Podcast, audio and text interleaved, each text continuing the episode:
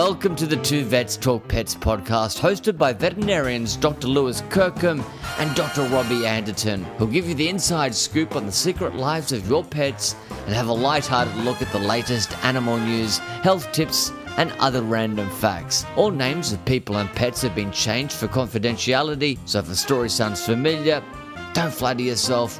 Every owner is just as animal crazy as you are. So sit down, place your furry, feathered, or scaly best friend on your lap, and it's over to Lewis and Robbie. Hello and welcome, listeners, to episode 167 of the Two Vets Talk Pets podcast. With too much talking pets is barely enough. I'm Dr. Robbie Anderton, and I'm joined by a man who has recently just been uh, blowing out some birthday candles. It's Dr. Lewis Kirkham. Lewis, how you going? Good, mate. Good. You know, uh, I'm, I'm well. Uh, the uh, yeah, ages ages creeping up on me, mate. 32, 32 this year, and and you might say, mate, yeah, you don't you don't look a day over forty six. well, I would have well, said. Thanks, mate. Uh, Moisturising's the key. Moisturising Is the it? key. Yeah, Yeah. heavy, heavy moisturiser. Thank you. Heavy for, moisturiser. Yeah, yeah. For, You, you- you uh, haven't found that all the uh, all the hand sanitizing you've been doing has been drying your hands out at all, or are you uh, applying a nice lather of moisturiser on afterwards? well, that that's the giveaways. The hands, I'm, I'm told. You know, you can have all the work done on your face, but the back of the hands is the giveaway. You can't you can't say. hide the back of your hands when, it, when, it, when it's looking all wrinkly. No, yeah, that's right. Yeah, that's what they say. Anyway, was my birthday. How's your week been? Yeah, uh, weeks weeks been uh, i- interesting actually. Yeah. Um, I've had um, so listeners will know that we, you know, we've had, you know, given that there's the vet crisis at the moment, you know, there's no, not a lot of vets around. And I was lucky enough to find a vet uh, wandering around at home um, that, uh, that, that didn't have a job. And so I said, uh, hey, hey, Christina, um, any chance you can come in and work for us? yes. Um, yeah, a, uh, it was it was put as a question, but was a, in the end more of a statement. Um, but uh, so it's been really interesting having Christina coming because I've been at the clinic now for ten years, and so you know the clients know me really well, and um, and you know they're used to the um, to let's say um, humour that uh, that that, uh, that comes across in the in the consults. Uh, So- humor, humor in inverted commas, you mean? Uh, Yeah, absolutely. In the eye of the beholder. Yeah, yeah. When you when you when you're trying to perform to an audience of one, you know, it's a, if that one person laughs, you know you're in. A, you know you're on a winner. You know, if the one person doesn't laugh, well then look, they're probably having a bad day. But you know, if you're in an auditorium with a whole lot of people, yeah, you know, trying to get that. If you're still only get that one person laughing, or choose, it's a it's a pretty it's a pretty cavernous sound. Um, so anyway, Christine has been um, seeing these uh, seeing these clients and she's been uh, having them starting to recall my jokes that I say to them back to her. so- right. Yeah, yeah, yeah. Yeah. Going, oh, oh, oh, yeah. Oh, look, I mean, we've been seeing Robbie for years. Oh, you're Robbie's wife. Oh, that's terrific. You know, um, yeah. I know he's been. You know, these are the these are the funny things he says.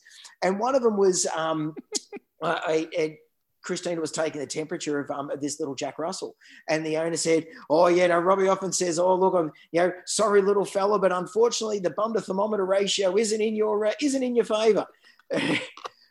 and Christina's gone, yeah, that does that does sound like something that he would say. It does sound does sound like something that Robbie thinks would be quite funny. You know, would be quite humorous. You got to make light of it, Lewis. When you're sticking something up a dog's bum, you got to try and find some way of trying to break the ice, if you will. Very good, mate. Maybe she um maybe that was sort of uh something that um that was early on the relationship that you brought up. Was it the ratio of things to certain things? Was was there a bit of a chat about that? She was reminiscing maybe early days.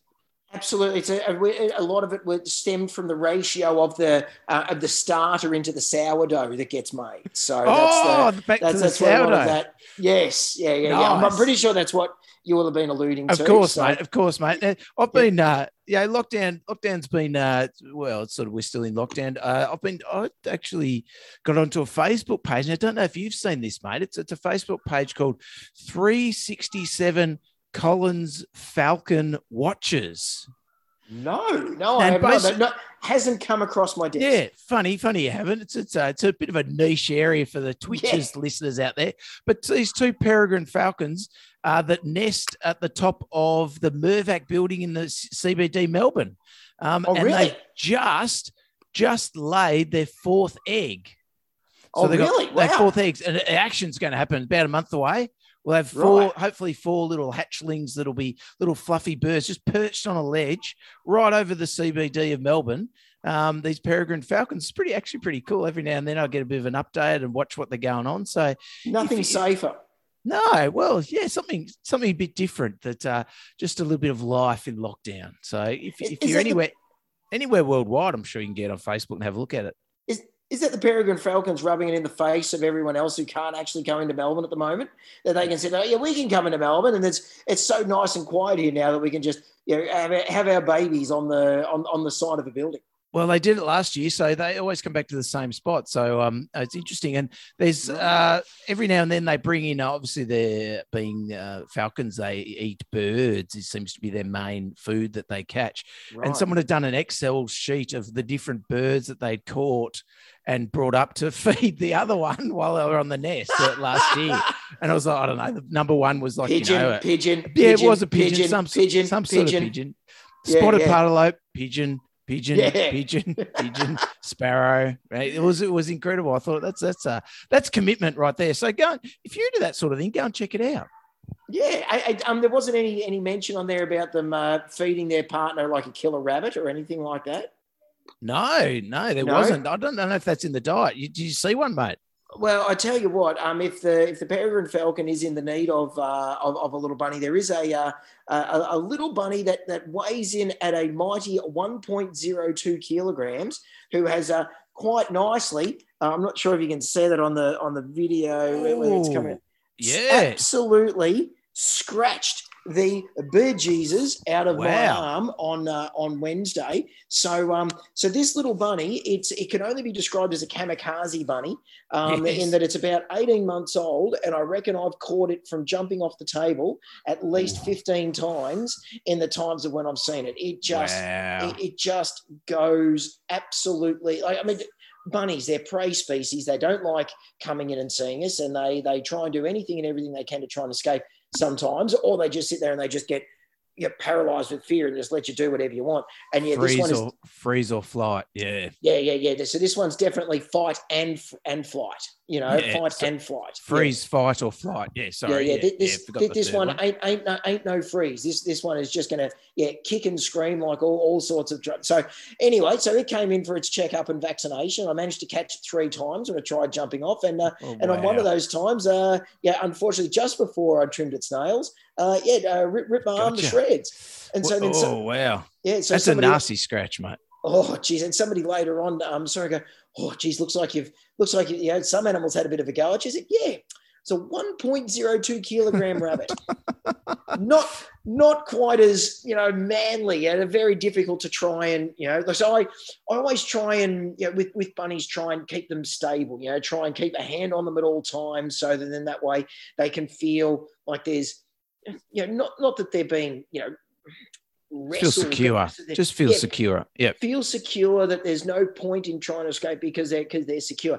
And yet this bunny, Joe, oh my goodness, you know, you, you give it you give it a half an inch and it just poof, makes for the exit. So Oh, anyway, wow.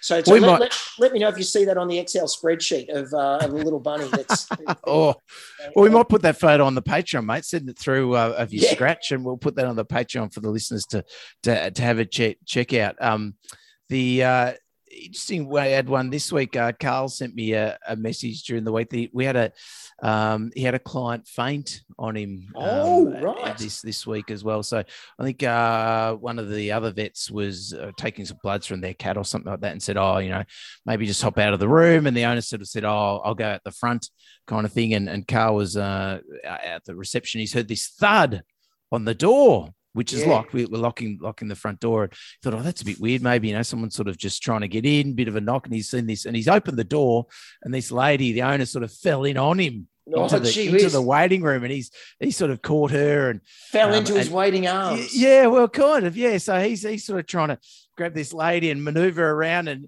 thought he's had this idea that he um you know he'd prop her up in a chair in the waiting room for some reason that she's you know obviously fainted. Um, Yes. but then of course she's not going to stop in the chair, and so then she's sort of fallen forward on him again, and and and we're on a, a strip shop sort of thing. So people walking past are kind of looking in here, and you know he's he's Carl sort of you know kind of ragdolling or trying to control this lady. He's falling all over the place, and uh, and eventually uh, I think he sort of got her.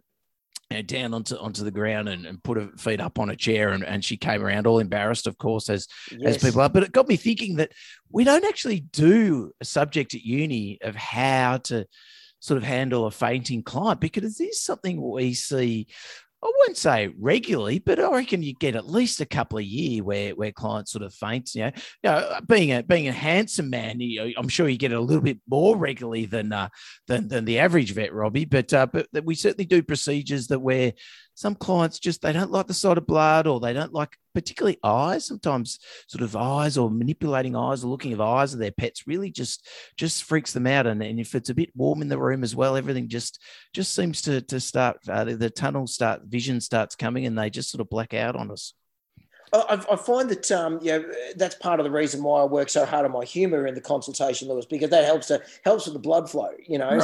so, so we're oh, having yes. blood flow helping oxygenation, and so it's much less likely that we're going to have people fainting. Uh, but I, uh, jokes, I did have someone faint on me when I was in England. Um, I was looking at their guinea pig, and um, and so I'd seen the guinea pig, examined it, did what I could with the guinea pig, which is not very much. And then, you know, in all honesty, um, then uh, you know, as she's walking out the um, you know, all right, thank you very much. See you later.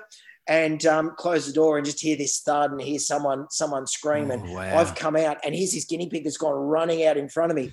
And I'm looking at the, the, the poor girls, you know, lying on the floor, and and someone was already with her, and so I've gone, all right, I've got to get the guinea pig. You know? Uh, hang on, uh, there's the, the least that I can do is try and save the guinea pig from, from heading up to the waiting room where there's 15 dogs up there. You know, to try and get this guinea pig. Otherwise, oh, crikey. So, um, so yeah, you know, and and occasionally you you know, as you say, hot rooms and things like that, mm. and you know, people are. Like, it used to happen a bit more as well when people would come in sick you know, if people were feeling unwell, oh, sometimes oh, yes. they'd um they they they'd keel over a little bit more. But uh, yeah, no, it's a it, it would be an interesting area. What to you know, how how to how to treat a, a collapsed owner. Well, I think so. I think it's not something we really we really get much information. I guess you sort of know now. Yeah, you lie them down, elevate their feet. I guess, but I'm no first aid person, so I don't really know exactly what you should be doing. Yeah. But yeah, usually we, then we get some something to eat. Generally, we'll get them some you know some gummy bears or, or jelly beans or something like that. Help with the sugar level. Sometimes that helps with the chocolate. But uh, yes. yeah, I don't know exactly what we should be doing. So yeah. doctors ABC. Well, that's from, right. From, yeah. from the uh, you know from the, yeah. the, the foot the footy training thing, doctors ABC. Yeah, and then grab yeah. grab their tongue and pull it out. Isn't that what you do? that's Something right. Like that. Yeah, yeah, yeah. yeah, just grab the guinea pig, put the guinea pig under their under their face, and that'll that'll give it a little bit of a razz up. so yeah. Anyway, so we had about that this week. Just got me thinking. Yeah, we don't have the don't have a uh, fainting 101. You know, don't have that lecture when we're, yeah. we're at vet school. But plenty but, of other lectures about um about odd heart diseases that you'll never see. Well, but, that's it, isn't it? There's yeah. there is stuff, or you know, I don't know, some some sort of weird, you know, toxicity you might see in cows or sheep or something, but you don't really ever see, or something goats get, you know, like, but don't teach about fainting 101. Yeah. Yes. Anyway, anyway, but um, I tell you what, that owner, they came back yeah. next time. What could they, or, or that perhaps that rabbit, that rabbit that's a bit nervous, what could they give it, mate? Well, I, th- I, think if we can find a way with that bunny of just immersing it in a, uh, yeah, in, in a in a in a vat of Zylkene, I think a Zylkene bath, a, a really good, a really good. Yeah, we could yeah put a little line along a mirror for it, and while it's you know sort of having its little do its little stress sniffs, and you just sort of run it along there like a little you know little little cocaine bunny. That might help to help to relax. So that's not necessarily the way that Zylkene's no. prescribed to try and take it, but uh, you can put it in food, and you know why not? It'd probably be a reasonable. Uh, it, it, it couldn't hurt me any less. Give it trying the bunny on Zylkene. It's a great anxiety lowering medication. We do recommend it for our cats and dogs. Um, it's it's um, it's really good, uh, you know, mild anxiety for um, if you've got some issues, maybe socialization of your, your new puppy, or you know you're going to the vet, or you're going to travel with your dog or your cat. Really good to get them a bit on on some some Zylkene. Not that we're traveling far these days, but uh, but certainly if you get the yeah. chance in the future, really really do appreciate. It. Thank you very much. Help help out with separation help out with separation anxiety, given we're not going very far, as you're getting your your dogs and, and cats used to you not being at home anymore. Yeah. Let's face it, your cats are probably going to be pretty ecstatic when you all go back to work and school, but your dogs might not like it quite so much. Yeah, exactly. Actually, I saw an article this week. Uh, I, I haven't haven't got it on the on the run sheet today, but um, was about how people have more of appreciation of how their cats um, the way we make our cats live in a confinement versus how we are in lockdown in confinement, oh. and comparing that uh, a little bit of uh, anthropomorphizing that um, that our cats um, sort of uh, uh, are stuck in the home environment and how how maybe that's not so ideal for their welfare as it isn't so ideal for our welfare. So interesting article. Might might uh, we might touch Yeah, on that right. next week. Yeah, But, yeah, dive um, on that one as well. Yeah, right. Excellent. And I actually got an email this week from uh, from Claire, who uh, links in really well with the new Cherish food that's brought out by Delicate Care, uh, big, big sponsor of the podcast. She says, "Good morning, Lewis and Robbie. Thought you might like a positive review for your podcast. Dante, who's uh, um, a, a, um, I think Italian greyhound or a whippet. I think we're a whippet. Uh, uh, loves his Cherish food almost one one bag down, and he has never been a consistent lover of any dry diet. 10, uh, 10 out of 10 from one very picky Iggy. So Italian Greyhound Iggy. There you Ha- go. ha- have a great one. Um, and if possible, any chance, um, Of Deb coming on the show. oh, have you, you seen that? Uh, uh, you seen that email, mate? Did you? Yeah, no, yeah, no. I'm, just- I'm well conditioned, well conditioned to know how the emails end these days. Well, sure, Claire. We'll try and we'll try and put Deb on at some stage. But thank you very much. There's a there's a positive for the Cherish brand dog food that you can get at your local pet store. It's uh, full of quality ingredients made by the guys from Delicate Care. Um, and so there's a there's a ten out of ten review right there for it. Couldn't get better. Perfect. Yeah, we'll stick that straight on Google for them. That'd be good. That's awesome. And also, thank you very much to our Patreon subscribers. Uh, uh, go to patreon.com, search for Two Vets Talk Pets, uh, and uh, yeah, sign up, and uh, you know we'll send you out a, uh, a sticker and maybe one of our uh, exclusive Two Vets Talk Pets face masks as well. I love that, mate. I love the face mate you made last during the week. Uh, Robbie, I said to Robbie, we need some two vets, top vets face masks, and uh, and he just drew on it, drew on a, a surgical mask, TVTP, number 100 podcast 2019. top 100, top 100. there we Yeah, go. They're Yeah. Very good. So Thank you very much, Patreon subscribers. Yes. do- Yeah. Thank you, guys. And go on to Patreon. You can see a photo of Robbie's scratch mark too. We'll put that up. Actually, a, there was a couple of uh, a couple of photos I put on last week. I Yeah. got a little bit of a comment. Uh, let me just find where this is. Uh, got a bit of a comment from Holly D. Franz on the uh, the photo of the the two starfish that have been vomited, the Pacific Pacific sea stars that have been wound up by the Labrador. Uh, the term that comes to mind is nope. Okay, very good. Did you enjoy that photo? Thank you, Holly. And then the second one, uh, the stick injury to the tongue of the dog that, that we posted as well. oh, yes. Holly says gritty for the win. So she's obviously enjoying the grit. The grit, the, the The very grit- grit. the very, grit- very grit. gritty. Uh, he's hoping it heals well and quickly. And nope. So obviously enjoying the graphic nature of the photos that we're putting up on Patreon there. So I'm- I'm you sure very much. Her, her seeing my, uh, my my scabs on my arm is going to be uh, another another big winner for you, then, Holly. So, my, but Definitely gritty. much. Definitely gritty, but might get another nope from Holly. But thank you very much. We do appreciate do appreciate a little bit of feedback. It's nice. Thank you, everyone. It's, it's it's nice to know that there are people out there that are listening and want to interact with us. It's great. It Brilliant. is nice. It is. We do. Now, What do you I've got in the news, uh, mate? So searching around in the news, I mean, from the sports section, Lewis, um, a, uh, you know, um, anyone from uh, Victoria or that has an interest in Aussie rules will know that uh, Hawthorn coach Alistair Clarkson uh, left uh, this year. And uh, one of the uh, parting articles that uh, Jake Niall, one of uh, the Age's head writers, was talking about, talking about some of the idiosyncrasies that Alistair Clarkson would would often do. So, you know, known as a you know an, an interesting an interesting type of coach. Um, and so here's a story from. Um, uh, from the article, Grant Birchall was puzzled why the coach had insisted on visiting his home um, on a Saturday afternoon in mid May before an important game against Richmond. Birchall wasn't lining up against the Tigers, having barely played for two and a half seasons. A four time Premiership player in his 14th season at Hawthorn in 2019, he wondered and worried about the motivation for Alistair Clarkson's house call. Is he going to come over here and give me the sack? Birchall asked himself. Suddenly, Clarkson and his son, Matty, were at Birchall's door with an eight week old Labrador. They've got themselves a new dog or whatever, Birchall thought, asking Clarkson about the puppy. No, said the coach, I've bought this for you. Clarkson's theory, as relayed to Birchall, was that the veteran defender needed to take the dog for regular walks to heal a, trou- a troublesome calf.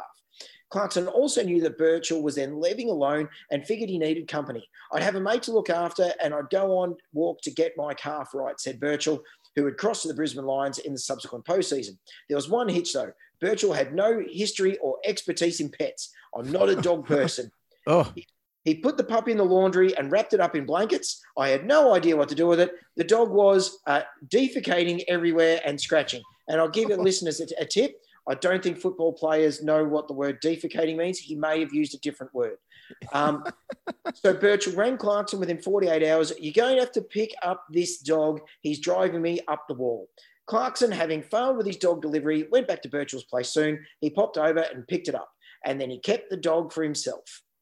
wow. So, um, you know, uh, just don't buy people Yeah. dogs. You Puppies, unless- puppies not for Christmas. Yeah, or for for, torn calves. Yeah, that's right. I thought you were going to tell a story. Wasn't there a story about Clarkson's dog and Tom Scully and Jon Patton? Wasn't there a bit of No. yeah? I'm not, not, not, not, not, not accustomed with that story. Is that a story that wouldn't be appropriate for our uh, for our listeners, Lewis? Possibly not. It was probably in the Courier Mail. That one, I imagine. oh, that one? Yeah, Yeah. right. Yeah, Yeah, one yeah. of those lifestyle questions. Uh, uh, uh, Mm. articles. No, Yeah. so um, so yeah, you know, I, I was reading that, going, oh man, you know, the um, the old yeah, buy someone a puppy. Yeah, that's a really good idea. Someone that you know, a a, a, young bloke who's living for himself and has got no Yeah. idea what's going on. Absolutely, let's go and buy him a little Labrador puppy. What an Uh, uh, not- awesome idea. Not even a dog. uh, Not it says he's not a dog lover either. That's uh, that's that's not what you want. Make sure the people that you're getting the dog for know that, that you're getting a dog for them. That they want the dog. Yeah, Good tip. Pro- probably would have been a few years ago though, before COVID, back before dogs were, you know, f- going for like nine thousand dollars. Yeah. But anyway, Yes. Yes. So, but the dog's now living with living with Alistair Clarkson and his family. So, you know, I guess all's well that ends well. Well, it was interesting. This week I had a did have a client uh, come in and they brought their f- puppy deceased for the first time and a little oodle dog, gorgeous, cute little dog. Uh, they got it shipped down from Queensland, paid a, a tidy sum for the dog, Mm-hmm. um, and you know the owners. Uh, well, I got the impression that they they didn't have a lot of money particularly, but obviously they you know saved up for a dog, which is great, um, and put the stethoscope on the dog's heart and it had quite a nasty heart murmur on it. Oh, that uh, no. I was like, and and it's interesting those cases where you um you know it's meant to be a lovely visit, first visit to the vet, you know, just check up, but you find something that's potentially not ideal. And I sort of said to him, you know, we can give it another month. We'll check it again at next vaccination, see if Mm. that murmur's still there. Maybe it's gone, fingers crossed. But if it's not gone, we really need to get a cardiologist to come out and have a scan for another thousand dollars. Um, and Yeah. it's it's one of those difficult situations that, and the owner, I think by the end of the consult, wasn't listening to me anymore. It was all No, that was all going over their head. Yeah, yeah, Yeah. because I'd given them some bad news. So, but yeah, anyway, but obviously they wanted the puppy, and so um, and so hopefully in a month's time, a murmur will be gone. But wait and see.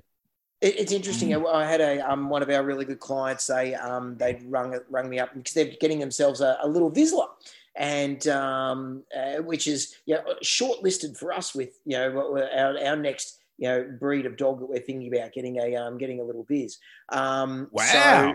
Tell me more. You, you're going to get a Vizsla. Well, well, thinking, thinking. You know, we're, Right. we're, you know, um, uh, You're, you're a fan for a crazy, out of control dog? No, no worries. That's fine, mate. They're good. not all crazy and out of control. It's just most of them are. right. Okay. Um, no, um, no, I can I can say this now while she's asleep. But yeah, thinking about succession planning. Oh yes. Yes. Yeah, um, understandable. yes. So, um, so yeah, so, so these these clients are talking. Um, so they rang up and said, "Look, we've we just wanted to talk to you. We've um, we've found a breeder. Um, they've they've got a puppy that's going to be available, um, but they've told us that it's got a murmur, and so so it's been they've found a murmur with the first check, and their vet has said come back in again in a couple of weeks so that we can have a listen and see whether or not the murmur's still there. And they said to me, "Does that sound like it's a legitimate thing? Does that sound like it's something that you would say?" And look, absolutely everything in that that you're telling me in that story makes me really happy. A, the puppies have been checked by a vet that have been able to find the murmur in the first place because not all the times, not all puppies might be checked with fine tooth comb that they should be at that first puppy vaccination. Second is that that vet has used their common sense and said, yeah, look, let's have another listen again in a couple of weeks to see whether or not it's actually still there or not. And three, the breeder has been upfront with you. You know, Yeah. so so all of that makes me very very happy that likely you know you're dealing with people that are honest, that are going to give you the right advice. And yeah, if the murmur's gone away, absolutely. But you know, obviously ha- happy to see it when you do when you guys do get it, so that I can have a listen to it as well. Yeah, they consider that. How old's the dog? What sort of age? Oh yeah, it's only You know? just it was only just checked out for its first puppy vac, so it'd only be yeah eight weeks old or something like that. yeah, that. okay. So, that yeah. they might still get it at 12 weeks. Because, yeah, I would just worry then that they're missing some core socialization period where the dog's actually not in their home and they're not able to give the dog adequate socialization. Potentially, it's still with the, the breeder. That Yeah, would be yeah, my no, only that- concern. No, no. So, so on that, yeah, they um because it was picked up at that early one, um, they weren't going to be getting it. Uh, like a, I think they they was getting rechecked again. Like I did, this was like two weeks ago that I'd spoken to them, so it's Yeah. probably getting rechecked at um at about the, at the eight week mark. Before then, they were going to get Yeah, it. right. because I said that to them as well. I said, "No, you you you want to get that puppy so that you can be getting it into your environment um, and getting it used to that as early as what you can." yeah, good. Yeah. Um, so, so yeah, and, and oh, that's right, because the, the breeders were down in Warrnambool, and I said, oh, yeah, no, look, it's a tough one, yeah, because in, in an ideal world, I'd say, go and get the pup, bring it in, I'll check it, you know, and then and then see what's going on. But just a Warrnambool's a very long way to way, long way to go from Melbourne, Yes. just to Not call in, allowed. get a pup, come back. Oh yeah, no, Murmur's still there, drive it back again. yeah, So, no, n- not allowed. All right, also in the news this week. So, um, just when we thought it was all done, Lewis, with the uh, the the poison meat saga. uh, oh, ju- yes. No, there's still Oh. there's still more to go. So, um, uh, this is from um, ABC News, um, a Victoria Country Hour by Kelly Lazaro, posted on Thursday, the 26th of August. Um, class action threat as dogs continue to die in toxic pet food case. Wow. She was 12 years old. Molly Patton had has had her Maltese Shih Tzu Scarlet by her side. But the 28 year old's loyal companion died on Monday morning after eating a toxic batch of pet food linked to a contamination that has now killed 26 Victorian dogs. Molly's dog Scarlet fell ill a month ago after eating raw pet food that was sold as pure kangaroo meat. The pet food was manufactured at the Maffra and District Knackery and sold through the wholesaler Backman's Greyhound Supplies. Miss Patton's Miss Patton said her dog's parents' dog Ruby spent eight nights in intensive care eating the same batch of toxic pet food, but has slowly been recovering. Her family has accrued sixteen thousand dollars in medical bills, Oh, some of which they hope can be refunded through insurance. But they are appealing to authorities to move much more quickly on regulating Australia's pet food industry. Never in a million years would have I thought that pet food would not be closely regulated to make sure we are feeding essentially members of our family proper food that is safe to consume, Miss Patton said. If this had happened in a supply chain destined for human consumption, there'd be mandatory recalls, possibly even litigation. There is no consequence for this throughout the entire supply chain. Melbourne law firm Maurice Blackburn is trying to recruit affected dog owners to a class action to recoup hundreds of thousands of dollars in compensation. The Pattons are yet to decide if they will sign up. The action is likely to allege that Maffra Knackery breached its duties to cu- customers under the laws of negligence, contract, and the Australian consumer law, said senior, senior associate Charles Noonan. And although the Maffra Knackery might assert that it wasn't aware that its dog food contained this toxin, its knowledge of the toxin isn't actually necessary to establish that it breached its obligation to customers. Maffra Knackery has been contacted for comment. Not pure kangaroo. Miss Patton said her family at Mount Eliza on the Mornington Peninsula had been buying what they thought was 100% raw kangaroo meat in 10 kilogram bags for their dogs Ruby and Scarlet for years. But tests confirmed the meat also contained horse and beef and the toxin indospicine. The natural toxin is found in native plants eaten by livestock in the Northern Territory, but can cause liver disease in dogs. We weren't notified. In fact, we called them the wholesaler after my mum came across a post on Facebook that flagged meats purchased from certain retailers between certain dates could be dangerous to dogs, Miss Patton said. On the first occasion, we were told it was okay and that it was the and that the risk was only in beef and horse meat and the kangaroo was 100% safe to give our dogs. They didn't tell us the kangaroo was mixed with beef and horse.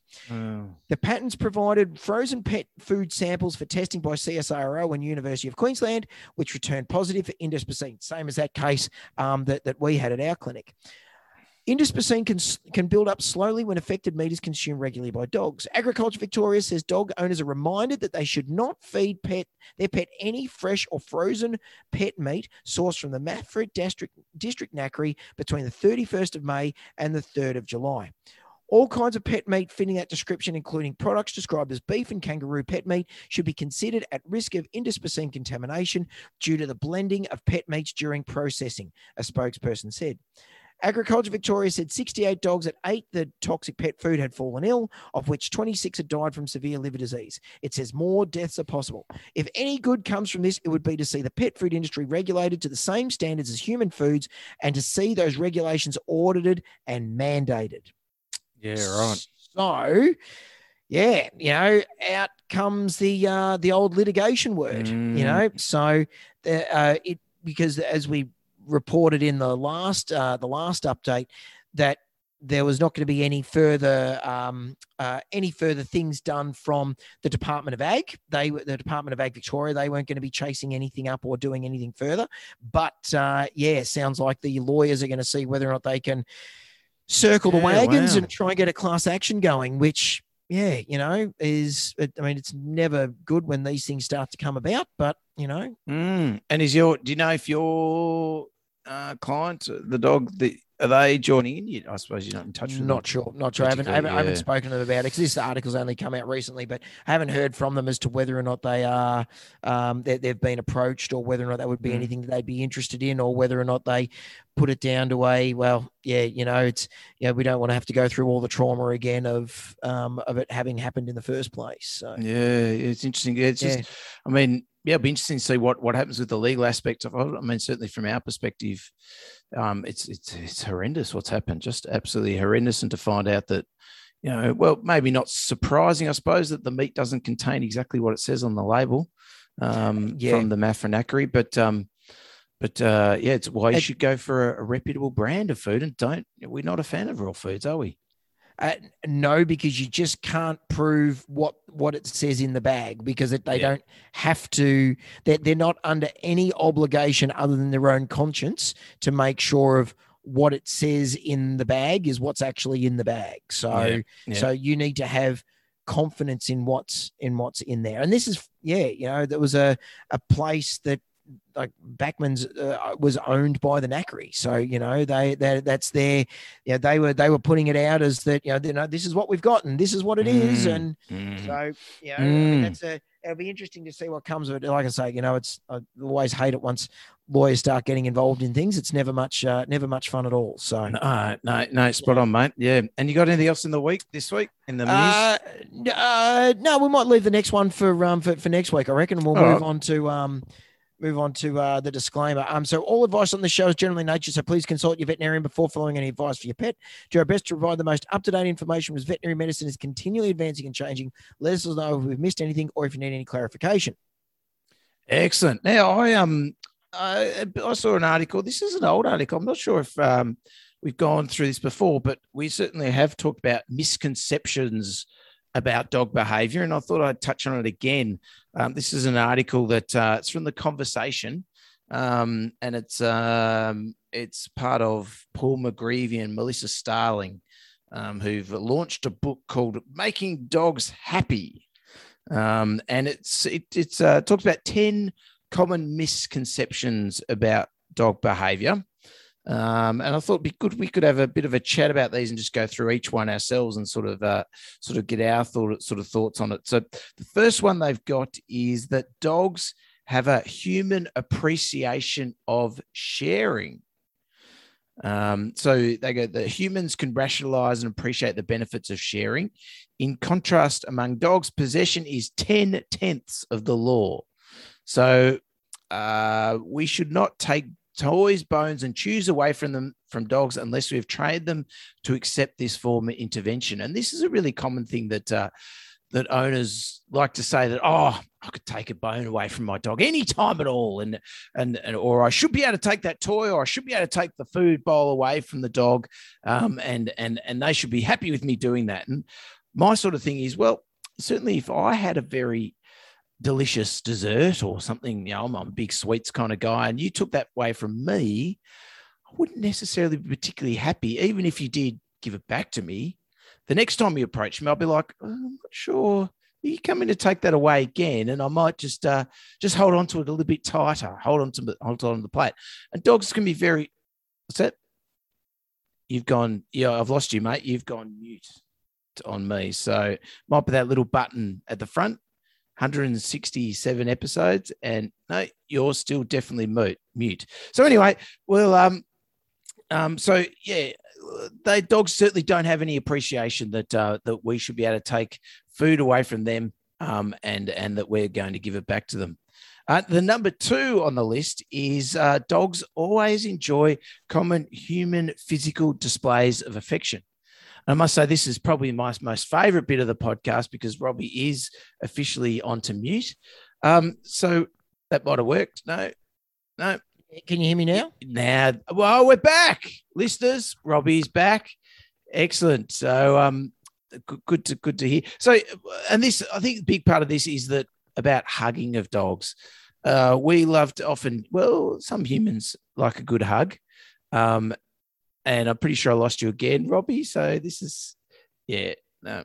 Um, we like to hug each other. Well, not all people like hugs, but certainly not all dogs like hugs either. So, um, um, you know, people think that uh, that uh, if if we like hugs, uh, they should enjoy hugs, but they certainly don't don't always enjoy hugs. So you do need to do need to look at their body language um, when you're embracing them. Make sure they're not uncomfortable um, or seem threatened by that. And that's similar for patting over the head.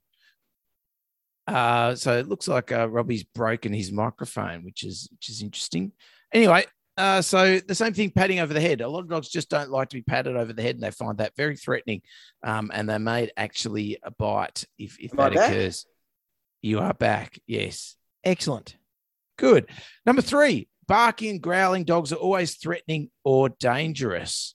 Um, now, uh, interesting one that um, certainly it can seem like they're very threatening when they're barking at us, but often it's just about increasing space um, between us and them. They're actually scared of us, or classic one would be you walk into a we walk into a concert room, dog will start barking at us, and I think that's actually a little warning sign for me, or a little something where I go, "Thank you for letting me know that you're you're uncomfortable. I'm just going to ignore you um, and give you some space." Same with the growling.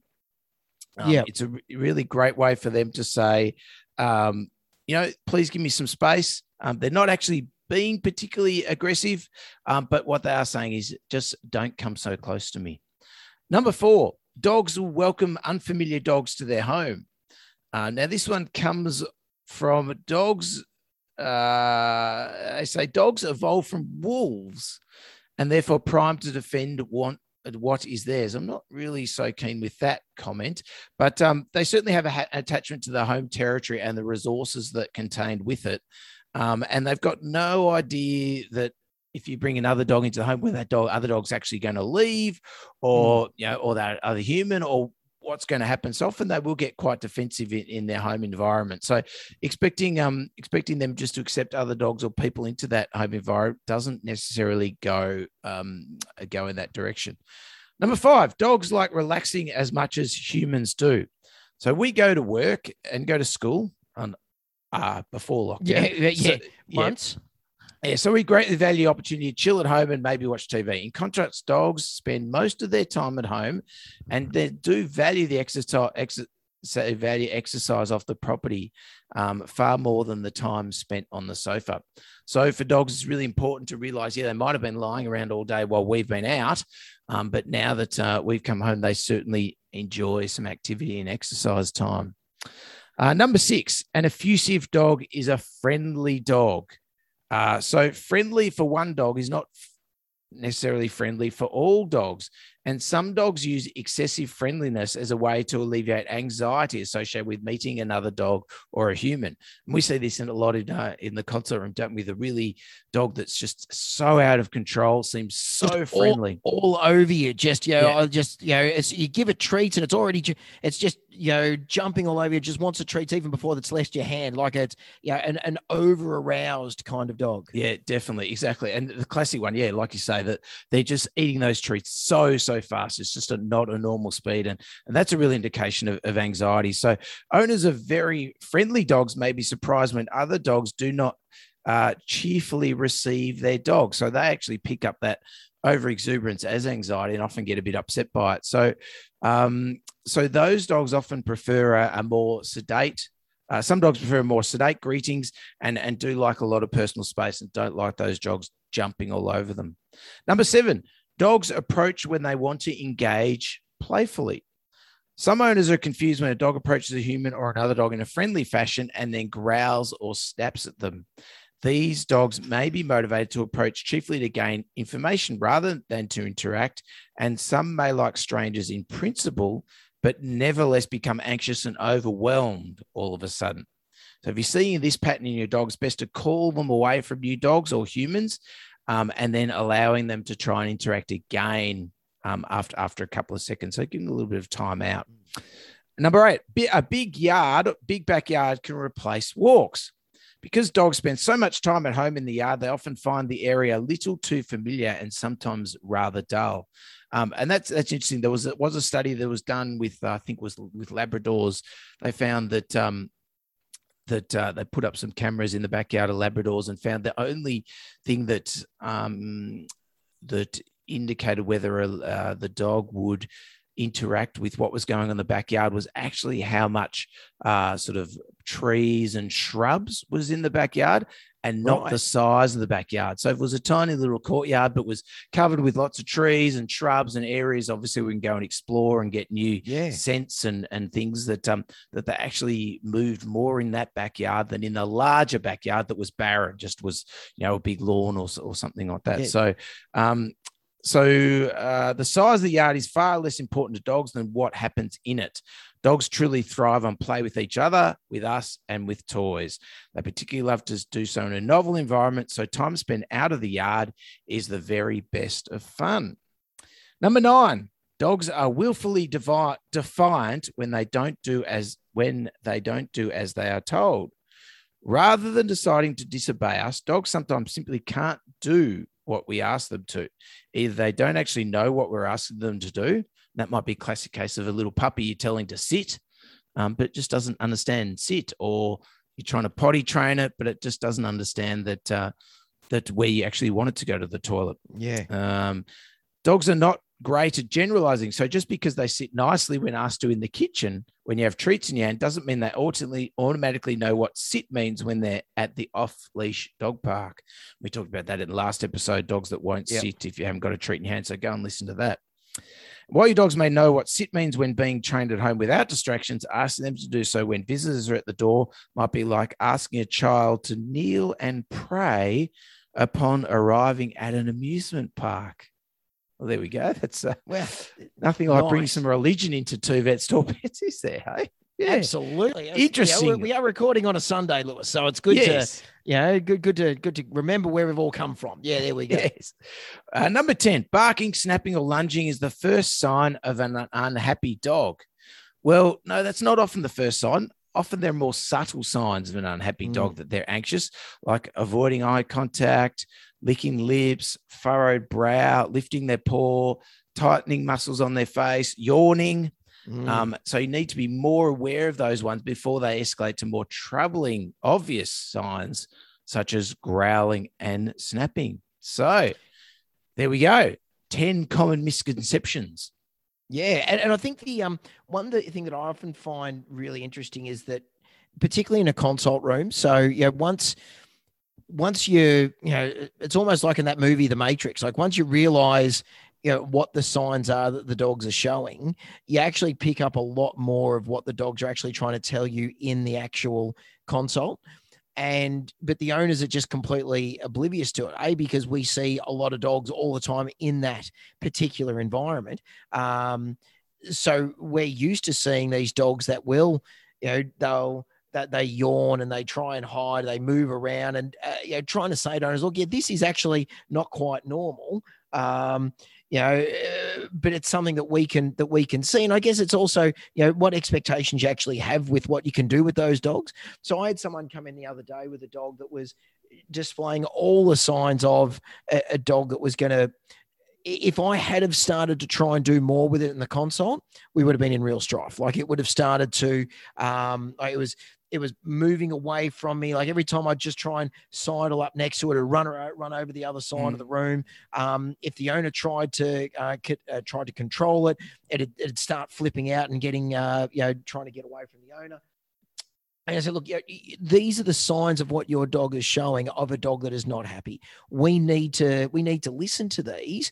Um, I said because in the old days, we would have said, right, you know, chuck a muzzle on it, give it the injections. I said, the next time your dog comes in, it is going to do all of this plus more. You know, we need we need to be much smarter with how we uh, with how we try and interact with your dogs. So trying to um, trying to use things to try and help to take that fear, try and take that anxiety away, to try and make the visitors uh, the visits much more pleasant and much safer for the dog mm. and safer for us. Yeah, yeah, exactly. Yep. No, we've come a long way, I think, with uh, understanding body language. So there we go. Maybe if you got any questions about misconceptions, um, but interesting that I've just taken a photo because uh, looks like Melvin is uh, it's very attracted to the the tuna the tuna smelling uh, uh, cologne that you've put on this morning, mate, with uh, pouring at your chest, trying to get in there into your coat, just sitting on your lap while we're recording today. It's lovely uh, he's, he's hopped up off the beanbag. I was actually going to record on my beanbag, but uh, but he was on there, and I thought, no, I'll let him have the beanbag. I'll sit on the couch. Now he's woken up, and now he's giving me the death stare of up. Uh, so I, I, don't. I'm not sure where what Camille's up to because usually he likes to sit on Camille's lap when she's uh yeah doing anything. Given that she's been playing Animal Crossing with one of her friends, ah, there's the I, I, can see the switch up there on the table. So no, she's not playing uh, Animal Crossing playing. with her friend anymore. So I, I seem to be the uh, the, the most likely one to uh, be able to sit on a leg. It's definitely the uh, the salmon flavored eau de cologne. I think the, the aftershave you put on your chest this morning, mate, really trying yes. to get in there, have a good sniff, and get you know wants to know what's going on in there. I think.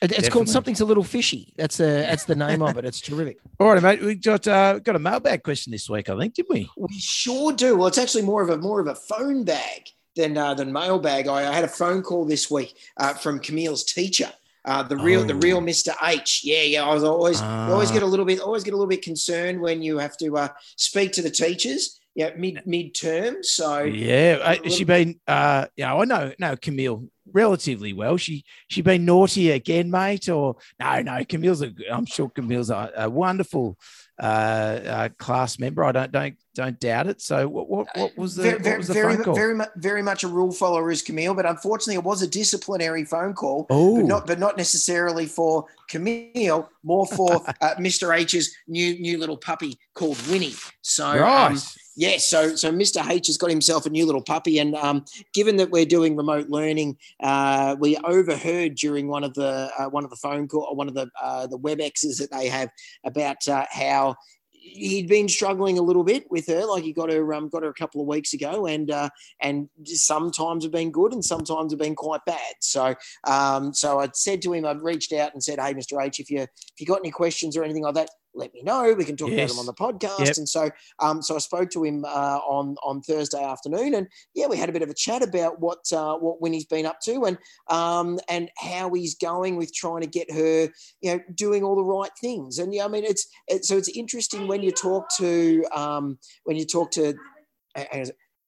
Um, it's it's interesting when you're talking to people that um, you know, some people when they talk when they're dealing with puppies, they're doing there's a spectrum. Some people are doing everything absolutely wrong. Some people are doing everything absolutely right. Yep. You know, um, so Mr. H is, is doing really, really well um, in pretty trying circumstances, given that got themselves a new puppy. They're in a they're in a um, an apartment with a balcony. Um, he's at home doing uh, doing remote learning, so so he's there all the time and trying to work out well how do we try and train this puppy up, trying to do what we want, um, you know, as well as trying to do crate training and trying to trying to sort it out. So um, so he's he's doing really really well. And he said, look, if you if I had spoken to you last week, I probably would have been you know you know pulling my hair out and feeling, you know, feeling pretty bad. But he said, I feel like I feel like we're getting somewhere. So we had a bit of a chat about um about where he's at. And one of the things was interesting with um, how he was talking was um, about crate training and about how if she's asleep on the couch, Um, and if she's really, really asleep and he puts her into the crate, she'll go back off to sleep. But if she's not quite asleep and he puts her in there and she wakes up and they close the door and she starts getting herself really, really upset. Um, and I said, yeah, it's one of those tough ones of where, you know, if they only associate being in the crate with being confined, that they see it as being a bad thing of being popped in there. So, so you might want to try and tweak it a little bit of using because they've got Kongs and slow feeders and all that sort of stuff trying to help to engage her brain, which is terrific. I said maybe try feeding her in the in the actual crate. So you're putting lots of food in there, but don't actually close the door. So just have her go in there, have the treats, and then she can walk back out again. And then slowly increase the amount of treats and increase the amount of time she's going in there. And then you might shut the door, but then open it up again before she reaches a point where she starts to make the noise of going, whoa, whoa, whoa, let me out, let me out, let me out. I said the other thing that then is, you know, we were speaking a couple of weeks ago that you want to praise the behavior that you want and ignore the behavior that you don't want. So if she's in there and Yeah, she is or- making or- a lot of noise, redirect redirect it to yes yes yeah, yeah. Well, tell us Yeah, about that redirection. What's uh, what do you what's your Well- advice well, to your redirect, redirection? well a classic example is that a dog's jumping up on you Yeah, um, and you don't want to jump up on you well you might ignore it but then at the same time you might tell it to sit so you tell Yeah. it to do another behavior or uh, you know that when you come home from uh, shopping uh, the dogs run up to the you know run up to you and jump on you. So you might have a handful of treats by the front door um, and you might ignore the jumping behavior but also you redirect you throw treats onto the floor. And so redirects to give them something an alternate behavior yeah. that that they, they can do at that time. So you teach them what you actually want them to do. But anyway, I digress, mate. So in the crate, No, no, no, no. Yeah. So, um, so it's similar, similar thing to what we were, um, I, I guess what, what we were alluding to with, um, within the crate. That if she's in there and she is making a lot of noise, just trying to wait until she does quieten down herself, so we don't condition her to think that making a huge amount of noise will actually then get her the attention that she wants. So it's that thing with puppies where you know their their main currencies is food and fun and um, and attention. And so giving her that attention when she is calm and try and, and quiet and trying to not promote the behavior that we don't want by going to her when she is uh, when she's getting herself really worked up but trying to slowly get her used to being in the crate as not being you know all doom and gloom that you know that, that you'll be in there for short periods of time and yet you'll still be let out yeah, I certainly I love the idea of um, you know, you talk about the the crate training aspects. We're using food and putting us in there when the know, um, with the, the the crate door open, that sort of thing. The one thing I do add as a little caveat to that of, you know, sort of a you know not going to them when they're uh, you know they're barking or or perhaps um, seen to be soliciting attention is there are some puppies that get really overly distressed Mm. of being um, locked in a crate and and uh, and leaving them in for you know a, a long period of time if they're very very distressed actually makes them worse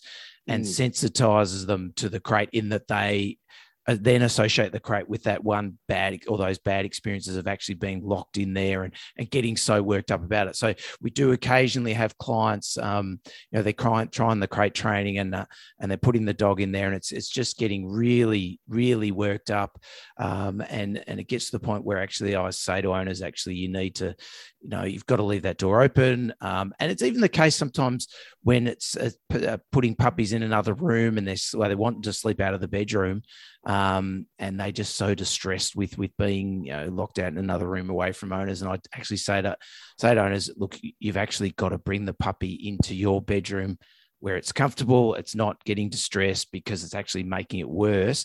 And Mm. then as the puppy gets older, then you might be able to gradually start moving that dog bed out of the bedroom slowly on, on a, you know, um, as they're a bit older and they're more comfortable. And, and, and so you do need to be a little bit careful with Mm. crate training because, yeah, you know, there is a fine line, I think, between a puppy that is wanting attention when that door is shut um, on the crate um, and the, uh, the puppy's actually getting so highly distressed that it's actually making it worse. So I would be working more on, um, you know, that that positive stuff you're talking about of, of feeding them in there, using food rewards, throwing toys in there, sitting next to the crate, you know, reading a book or something to the puppy and encourage them to go in there. um, nice bedding in there. If they're inclined to want to go to sleep on the couch, every time you, maybe they're, they're sort of resting on the couch, you might move them into the crate, but don't shut the door. Um, encouraging them with food rewards, talking to them quietly when they're in there, that sort of thing. Because yeah, um, uh, if you do shut the door and there's a little bit of yelping, if that settles down, I don't like to put a time frame on it, but I want to think it was within a minute or so. Mm. And they're so distressed with being in there. My preference would be that we think, all right, crate training is perhaps not working at such a young age. Let's put it off for a little bit. Let's think, all right, we can always work up to that crate training as as we sort of get mm. older. So, so yeah, really a little bit of a proviso there. And sometimes I do get owners to send me a little bit of a video Yeah. of them in that crate scenario. Not that I want you know, a 10 minute video of the dog screaming at the crate door Yeah, saying, yeah. let me out. And, and the owners go, this is what it's doing. Yeah. I'm like, no, I don't need that. Uh, you know, and so it really should be a process of there might be a little bit of whimping and crying, but there shouldn't be any sort of frantic, really scratching and throwing yourselves around the crate that that that lasts for longer than maybe a minute or a couple of minutes. I don't have a specific time frame on Yeah. that, but um, but that's a really common thing that unfortunately sometimes gets misconstrued with the way we sort of tell people uh, how crate training should go. And, and on that, is it um because it's almost like you know, when we're giving people advice about what happens with um like thunderstorm phobias and things like that, that if dogs get themselves so worked up that you know yeah it is okay to give them a hug because you know if they're going to get themselves yeah like there's a like a degree where they're just going to get themselves so worked up that to actually give them a bit of physical contact makes them feel good. Say in that situation where if you did have a puppy that was getting itself really worked up in the crate, would you say then like letting them out of the crate, but then ignoring them until they've calmed down again, rather than you know, having them come out and giving it, giving them a cuddle and say, well, I'll let you out and I'll give you a cuddle. Would it be more of a thing if you let them out, wait until they've relaxed, and then still only give them the attention once they've relaxed back down? Oh, that's interesting, mate. You bring up a lot of a lot of interesting uh, Poking the bear. Poking yeah, the bear. some interesting stuff there. I mean, the first thing, just to the the the the thing with the thunderstorm phobias stuff is that uh, what dogs are actually experiencing there is fear. Mhm. So when you're experiencing fear, it's not po- because it's a, it uh, it's an emotion. It's an innate emotion that you can't train a dog to be fearful of something. You can't teach somebody to be fearful of heights or fearful of spiders. It's something that that is a, sort of innate within them. So actually, cuddling a dog when they're fearful, or um, or, or you know, fearful or thunderstorm phobia is actually not going to make them worse. So it was a common misconception. Don't you know? Dogs anxious with a thunderstorm, you know, or they're thunderstorm phobic. You know, pat, uh, patting or cuddling them will make them worse. Well, that's actually not true because you can't reward a fear behavior. So if you're cuddling a dog with a thunderstorm and it's actually making them calmer, that's a better response. You're not actually rewarding them and going, oh, next time there's a thunderstorm, if I show I'm really scared, I'll get a cuddle.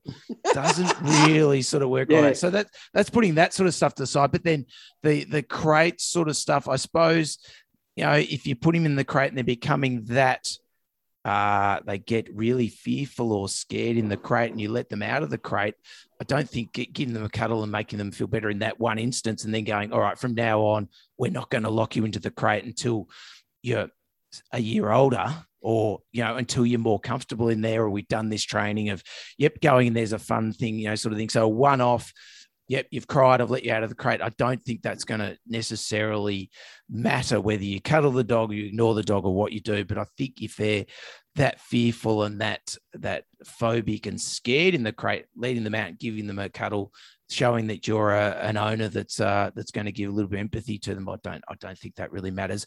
But it, what matters is what you do after that. Are you going to put them back in the crate and make them scream and you know that sort of thing Yeah. again? Well, no, you're not.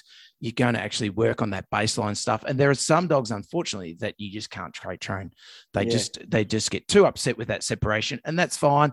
But you'd be working on some independence training stuff, and that's another whole episode talking about that. But but um yeah, so yeah, look, lots going on there, mate. Love that. It's really got me uh, yeah, piqued my interest. Uh, really, really Yeah. good, good little brought up a lot of good stuff that uh, Oh, that's good. Was a, hopefully the listener, Mr. H, there, H. Yeah, yeah. will uh we'll get something out of it. Well, hopefully, yeah. So, so it, it, it, and that's the thing with crate training is it's just trying to do little bits, little bits, little bits, isn't it? Yeah, just trying to get them. Yeah, that the crate is a positive thing. That it's it's a it's okay to be there because um because he is a school teacher. I said the other thing is you know we need to you know you you've got to start working on the assumption that you know next term you're going to be going back to school and that she's going to be home by herself. So giving her the opportunity of being at home for short periods of time by herself and sort of just checking the sea, make sure that she's not going to be getting herself too too worked up. Because I mean, yeah, hopefully we're all you know in Victoria, kids are going to be back at school. Yeah, again. Uh, Well, know, oh, we we dare to dream. We dare to dare, dream. dare well, to dream. well, same sort of thing. I mean, if you're going to go out for a short period, just to even put the bins out, might be a good good start. Just that short period, you know, give them the, the Kong with the peanut butter in it. Mm. Give them um, you know, some sort of chew toy, something that they love that they can be distracted, so they're not getting distressed with that short visit. And do that a couple of times. If we seem comfortable with that, then you might go out and uh, you know walk around the block once and and and and come back and just sort of gradually lengthening those times, um, in the in the hope that one day we all get to go out and go back to work and life returns to normal. Yeah. Um, And that's the end of Yeah. the story. What a yeah, yeah, lovely yeah, fairy yeah. tale more, that is. and no more COVID, and we're all Yeah. vaccinated, and everything's Exactly. wonderful. Yes, We get to go back to the football again, and everything will be great.